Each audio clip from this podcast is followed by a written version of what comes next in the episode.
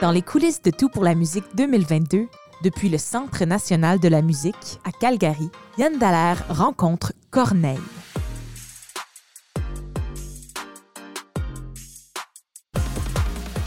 Corneille est certainement l'une des plus grandes vedettes que je vais rencontrer dans ma vie.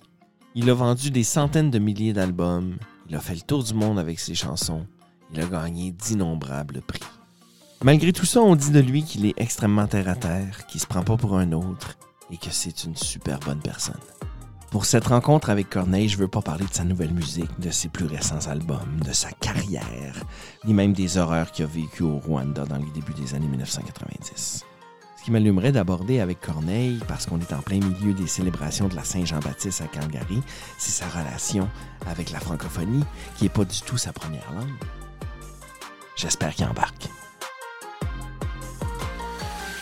Corneille, bonjour. Bonjour. Comment vas-tu? Très bien, et toi? Excellent, ça va bien, merci. On, on est le 24 juin, c'est la Saint-Jean-Baptiste, puis on est à Calgary. Ouais. Qu'est-ce que tu as envie de dire là-dessus? Alors moi, je suis, euh, je suis super content. Ça, me- ça me change parce qu'on on, on- on a, on a tendance, puis je comprends pourquoi, mais on a tendance à, à, à cantonner le- le- la langue française au territoire québécois Oui, et on oublie le, le reste des francophonies ca- ca- canadiennes. oui. Euh, et je trouve ça symbolique de. Moi, j'ai l'habitude, je pense, ça fait, ça fait plus, de, plus de, de, de 15 ans que je, que je fais la, la- la Saint-Jean-Baptiste euh, à Québec. Oui. je trouve ça symbolique de le faire pour une fois à Calgary, en Alberta, dans l'Ouest canadien. Je, me sens, je me sens même plus utile de le faire ici que de le faire une énième année à Québec ou à Montréal. parce que ça fait école, peut-être? Ouais, je dirais ça. Puis tu dit, je comprends pourquoi quand tu as parlé du fait qu'on est extrêmement protecteur au Québec de, de cette Saint-Jean ou de, de- Parce que j'ai pas l'impression que c'est la même fête non plus. J'ai l'impression qu'au Québec, on fête la, la fête nationale des Québécois, puis dans l'Ouest, on fête la, la grande francophonie. Mhm. Je comprends pourquoi il y, aurait cette, euh, cette différence. Ouais. Parce que c'est euh, les, les enjeux sont, en tout cas, en superficie, les, en- les enjeux ont l'air différents. Mais je pense que en, en profondeur, le- le- l'enjeu est le même. On, on- on parle d'une langue qui s'étend, qui, qui réunit plein de gens. Moi, je pense vraiment que euh, je pense que c'est Malraux qui avait dit que quelque chose du genre euh, s'agrège euh, euh, à, à un peuple tout ce qui est religieux. Puis moi, je dirais que, que c'est plutôt la langue qui fait les peuples. Mhm. C'est une langue que partagent des gens euh, qui, qui, qui forment ce qu'on peut appeler un peuple, je, je pense. Et la francophonie est... euh, je ne sais pas si c'est parce qu'on on a manqué euh, notre coup de marketing dans, dans la francophonie, mais on oublie à quel point, on a oublié de dire au monde à quel point elle était grande, cette francophonie-là. Et, euh, et que le peuple francophone s'étend euh, de, de, de, de, l'Afrique euh, centrale, australe, l'Afri- l'Afrique de, de, de l'Ouest, les, les, euh, jusqu'en Nouvelle-Calédonie, les îles du vrai. Pacifique, Ouais. euh, l'Europe évidemment, la France, Belgique, Suisse, euh, et le Canada, pas seulement le Québec, mais euh, justement euh, l'Alberta. On fait le tour de la planète. on fait le tour de la planète, absolument. Et on a même des peuples francophiles, on ne le sait pas. Moi, j'ai eu, j'ai passé quelques années à faire des allers-retours au Japon pour me rendre compte que, un, j'avais un public, puis que c'est un public qui me connaissait euh, par mes chansons francophones, Oui. pour découvrir que c'était, euh, le peuple japonais était très, très euh, fervent et très fan de tout ce qui était culture Même francophone. s'ils ne comprenaient pas la même s'ils langue? ne comprenaient pas. Oh, ça, c'est très intéressant. Oui, parce que eh, la, la langue francophone est probablement la langue qui est le plus associée à l'élégance dans le monde. Intéressant. Quand on pense français, euh, chez les- chez les- dans les pays où on n'en parle pas, on- Ouais. le français, il y a une- il y a une élégance et une, une sophistication. Oui, très intéressant. Mes chers, alors on vit chaque jour comme le dernier. Chaque jour, chaque Et vous feriez pareil si seulement vous saviez. Si seulement vous saviez. Combien de fois la fin du monde nous a volé. Corneille, parle-moi de ta relation avec l'Ouest. Parce que je sais que tu es déjà venu faire des spectacles à, à- à quelques reprises. Euh, Moi, je viens de Winnipeg, puis je t'y ai déjà vu. Euh, parle-moi de cette relation-là avec l'Ouest. Et, et le Nord, peut-être. Je sais pas si tu es allé dans le Nord, non, Whitehorse, je ne suis pas Yukon. encore, non, je Ok. suis pas encore allé dans, dans, dans le Grand Nord. Euh, L'Ouest, oui, j'ai eu euh, plusieurs euh, occasions d'y être pour. euh, bah, par exemple, moi, je suis toujours fasciné de, de voir à quel point ce pays est grand. Mhm. Parce que partir du Québec, aller dans l'Ouest, c'est comme aller en Europe. Oui, c'est ça. Et, Même si on le fait en avion, c'est des trajets de ah 5 oui, heures oui, et ah demie. oui, oui, oui, oui, Ouais. oui, Ça, a pris presque 5 heures de, de Montréal à, à Calgary. Ouais. Et je- quand, c'est quand je rencontre les francophones de l'Ouest du Canada que j'ai réellement l'impression de vivre quelque chose d'assez exceptionnel. Je ne suis pas sûr que ça existe dans, dans, dans d'autres pays, euh, d'avoir l'impression qu'il y a des poches de population euh, formées autour d'une langue qui sont éparpillées partout dans un pays séparé par des milliers de kilomètres Mhm. Dans un seul pays que de savoir que tu peux être à Québec, puis faire 5 heures de vol, te retrouver à Calgary ou à Winnipeg, puis retrouver d'autres francophones qui sont une petite poche Ouais. entourée d'autres anglophones. Ouais. Ça me fascine. Je trouve ça. Et ce que je trouve encore plus fascinant, c'est comment vous faites tous pour préserver cette langue. Et c'est là que je me dis, on ne devrait pas avoir peur de la perte de cette langue. Je pense que cette langue va continuer à bien se porter parce que si vous, vous réussissez à la garder malgré tout, malgré le fait que vous êtes complètement enclavé et séparé de, de, de- de la francophonie mère canadienne, on va dire, qui est le Québec, euh, c'est que la langue a, a quelque chose de très fort en, en elle. Il y a effectivement, Corneille, quelque chose de très fort avec la défense du, du fait français dans la minorité francophone. C'est un combat perpétuel. Ouais. c'est- ouais, vraiment, vraiment. Puis des fois, on, on se pose la question, puis moi, je le fais de temps en temps de, de me demander, tu sais, comme à, à quel point, on, tu sais, on se bat pour une langue. C'est si important que ça jusqu'à un certain point, mais c'est vraiment une identité aussi, la langue. C'est une identité, je, je pense que c'est l'identité première. Ouais, M- tu l'as bien dit tantôt, en fait. Oui, oui, Ouais. je- bah, c'est c'est humain. Je veux dire, comment est-ce que tu veux survivre? Parce que on vit en société pour survivre. Vivre seul, c'est Ouais. la solitude tue littéralement. Donc, on Ouais. vit en société pour survivre à cette euh, étrange chose qui est la vie. Puis, euh, comment tu vis avec l'autre si tu parles pas sa langue? C'est Ouais. très compliqué, là. Hey, J'ai envie d'aller dans ta jeunesse parce que là, j'ai été très surpris de savoir que tu es allemand. Oui, je suis allemand de naissance. si je te demande, parce que je me suis posé la question, OK, je vais lui demander d'où il vient, voir qu'est-ce qu'il me répond. Mais allemand de naissance, tu me répondrais pas, je suis allemand, Non, si je te demande d'où tu viens.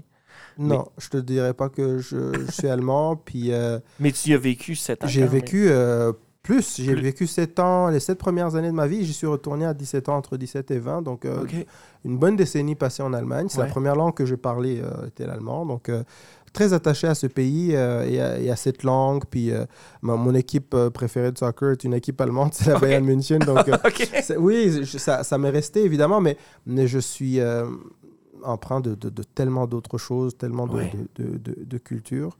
Euh, et j'ai du mal à choisir. Puis je clair. me dis aussi, faut- faut-il choisir? Faut-il Faut- choisir? Mais, mais je, je dois dire qu'il y a quelque chose de foncièrement africain et foncièrement québécois chez moi. Euh, par, la, par la force des choses, par la force de, de, de- de la vie, parce que mes, euh, mes, mes racines sont euh, en Afrique, évidemment, de mes deux parents. J'ai passé mon enfance et mon adolescence au, au Rwanda. Puis, Mhm. Euh, et aussi parce que je me suis créé de nouvelles racines au Québec, avec mon épouse, avec euh, nos deux enfants. Puis tu y es arrivé jeune aussi, j'ai j'ai l'impression, tu sais. Au Québec, non? Oui, bah, je suis arrivé à 20 ans. Ouais, ça. Fait que ma, ma- ma vie de jeune adulte a commencé au Québec, à Montréal. Je suis à l'université à Montréal. Euh, euh, j'ai trouvé l'amour à Montréal. Ma première, mon premier, mon, ma première job, mon premier appart. Tout- Ouais, ouais. Tellement de premières fois sont passées à, à Montréal, au Québec. Et les, la, la musique aussi a La explosé là. Bah, elle a explosé en France, en fait, Ah. avant. Oui, oui, oui. oui. Mon, mon premier album est sorti en 2002. Euh, au Québec, puis euh, c'était très tiède comme, euh, comme accueil. Là, Ah, ça ne levait pas tant que ça. Là. Il a fallu que ça explose en France pour que ça revienne euh, au Québec. Mais, mais c'est un schéma typique là, pour beaucoup d'artistes, en, en tout cas en chanson, là, Ouais. québécois, ouais, ça, ça arrive souvent. Mais donc, revenons peut-être à l'identité, parce que la première langue que tu as parlé, c'est l'allemand. J'imagine, avec tes, tes parents, il y, avait, il y avait la langue à la maison qui était Oui, pas oui, le l'allemand. Kinyarwanda. le- le- mes, mes parents, entre eux, des fois, ils parlaient allemand. Oui. Euh, on parlait Kinyarwanda tous euh, à la maison. Le français était la langue, on va dire, euh, officielle de- de- de- d'une certaine élite sociale. Mais ça, c'est plus tard, non? Parce que pendant que tu étais en Allemagne. il y Non, en Allemagne, je parlais anglais, allemand. ça. Je parlais juste allemand. De, de 0 à 6 ans, je parlais juste Ouais, allemand. ouais, Ouais. d'accord, d'accord, d'accord. Alors, c'est au Rwanda qu'il y a eu le, le français. il y a eu le français, le Kinyarwanda, et je me suis appris l'anglais par la suite. Donc, c'est- Parce que moi, je comprends très bien que je veuille moi-même défendre la francophonie. Je viens du lac Saint-Jean, unilingue francophone. On a une certaine fierté de la seule langue qu'on parle. Mhm. Comme pour un multilingue, c'est quand même intéressant de voir à quel point on peut ch- chérir et, et ou défendre et ou promouvoir euh, ta troisième langue. Oui, ben, ben, en fait, la manière dont je vois ça, c'est. Dans mon cas, l'allemand, c'est juste la première langue que j'ai parlé. Mais j'ai cessé de la parler, euh, je veux dire, à, à 10 ans, je parlais pas allemand. Je te parle allemand, tu me réponds en allemand? Oui, oui, je pourrais te Oui, oui, répondre. Je peux regarder un film en allemand, mettons, Ouais, une ouais. série. Puis, euh, mais tu sais, si je vais en Allemagne, les premières 48 heures, je vais rusher un peu. Il faut que je trouve avoir mes un mots. accent. puis, euh, oui, oui, oui. oui. Je, je vais avoir un léger accent, puis je vais chercher mes mots. Puis Ouais. l'accent, je suis pas pire. Je suis pas pire pour l'accent. Mais je, je vais, je vais chercher mes mots, puis c'est une langue très compliquée. euh. Le Kinyarwanda, évidemment, c'est ma langue maternelle, mais je la parle pas non plus. Non plus, hein, t'as euh, pas d'occasion? euh, non, pas tant que ça. Ouais. De temps en temps, je vais jouer sur YouTube pour euh, j'écoute euh, les nouvelles en Kinyarwanda ou des trucs comme ça Ok. pour, pour, pour garder ça en vie. Puis un jour, j'aimerais l'apprendre à mes enfants, mais ça, ça va arriver un jour. Ouais. Mais, mais je suis surtout quel- je suis surtout un occidental. Je, Oui. je suis aujourd'hui, Oui, oui, oui, je ne vis plus en Afrique depuis longtemps. Ouais. Je, je vis en Occident. Ma carrière est en Occident. Ouais. Ma vie entière est aujourd'hui en, en Occident. Mes pensées sont partagées entre l'Afrique et l'Occident, mais le, le- le- physiquement, substantiellement, je suis en Occident. Et pour moi, les deux, mes deux langues occidentales sont l'anglais et le français. Puis pour moi, l'anglais, c'est pas une langue. C'est plus une langue, c'est une convention internationale. C'est rendu un code. C'est plus une- pour, pour moi, c'est juste un, un- un instrument pour naviguer dans la vie. Mhm. Pour euh, euh, c'est une espèce de, de, de, de, de, de- de- de- d'outil passe-partout où euh, quand tu es perdu quelque part dans un bled euh, au Mexique, tu parles pas espagnol, tu espères que quelqu'un parle anglais, puis ça arrive. tu sais. Ça arrive. Mais Ouais. c'est pour moi, c'est pas une langue. C'est-à-dire que c'est ça, ça ne.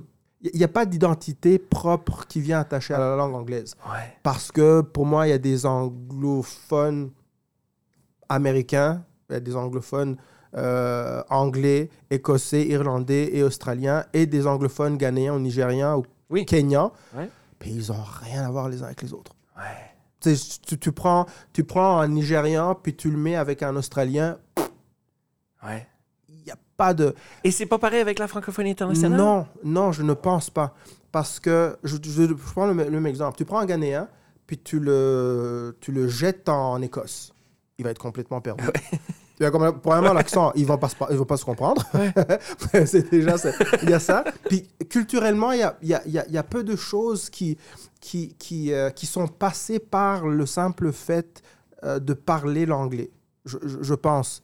Euh, euh, L'Afrique anglophone a un lien colonial avec l'Angleterre, Mhm. Mais qu'est-ce que l'Angleterre a laissé au Nigeria de culturel? Pas grand-chose aujourd'hui, il n'en reste pas grand-chose. Et il y a une différence avec la France, les, les, les, les pays Ah colonisés oui, par la absolument, France. absolument. Prends, euh, prends un Ivoirien, puis amène-le à Paris, à Bruxelles ou à. Montréal. Ouais. Il va y trouver mieux son compte que n'importe quel autre euh, pays occidental, par le simple fait qu'il va parler pour le comprendre, même s'il a un accent. Mais il y a cette idée de « Ah, tu parles français ?» C'est- une exception dans le monde. Ouais. Tu parles anglais Oh, je veux dire, Ouais, tu, vas, tu, tu à Dubaï, tout le monde parle anglais. C'est pas, c'est c'est plus une langue qui dit quoi que ce soit sur une culture, je pense. Ouais. Les gens qui parlent anglais sont comme oh, phew, on est content de pouvoir échanger parce qu'on on a, on, on a, on a, on a le code. Exactement. J'ai fait Compostelle, moi.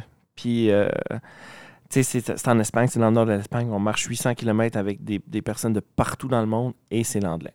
C'est ça. Tout, tout le monde parle anglais. C'est ça, c'est Tout le monde se outil. rejoint dans l'anglophonie. C'est un outil. C'est comme avoir ça. un couteau suisse. C'est comme, ah, t'as un truc, tu peux sortir à tout moment, puis tu vas te débrouiller avec. Mais un vrai attachement Mhm. profondément, intimement personnel, juste lié à la langue, euh, la France, le français l'a plus que l'anglais.